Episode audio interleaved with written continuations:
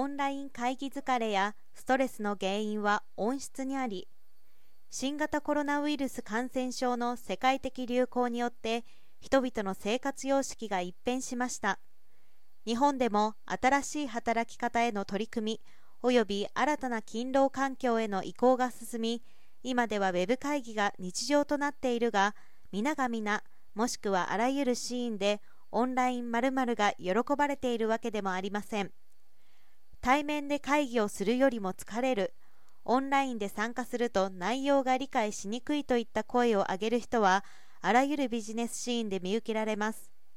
オンライン会議にまつわる研究や調査は増えているが会議の音質とストレスの関係について直接言及しているものは少ないとのことです。NTT データ経営研究所のニューロイノベーションユニットと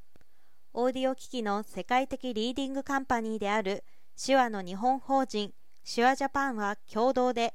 近頃世間で常態化している日々の疲労感や会議内容の理解不足への不安感の要因解明に向けオンライン会議で行き交うデジタル音声の音質の違いがもたらす生体ストレス反応への影響を検証する実証実験を実施しその結果及び考察をホワイトペーパーにまとめて発表しました。オンライン会議の音質が生体ストレス反応に与える違いを検証しました。実証実験の結果1音質が悪い会議では内容が理解されないだけでなく参加者にストレスを与えます。2ストレスの原因として特に認知機能に対する負荷が高まる傾向があり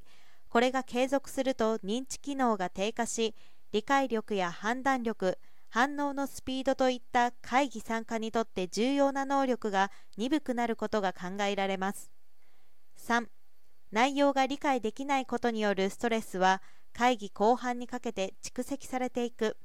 といったことが示されたホワイトペーパーウェブ会議の音質が従業員のストレスを招く。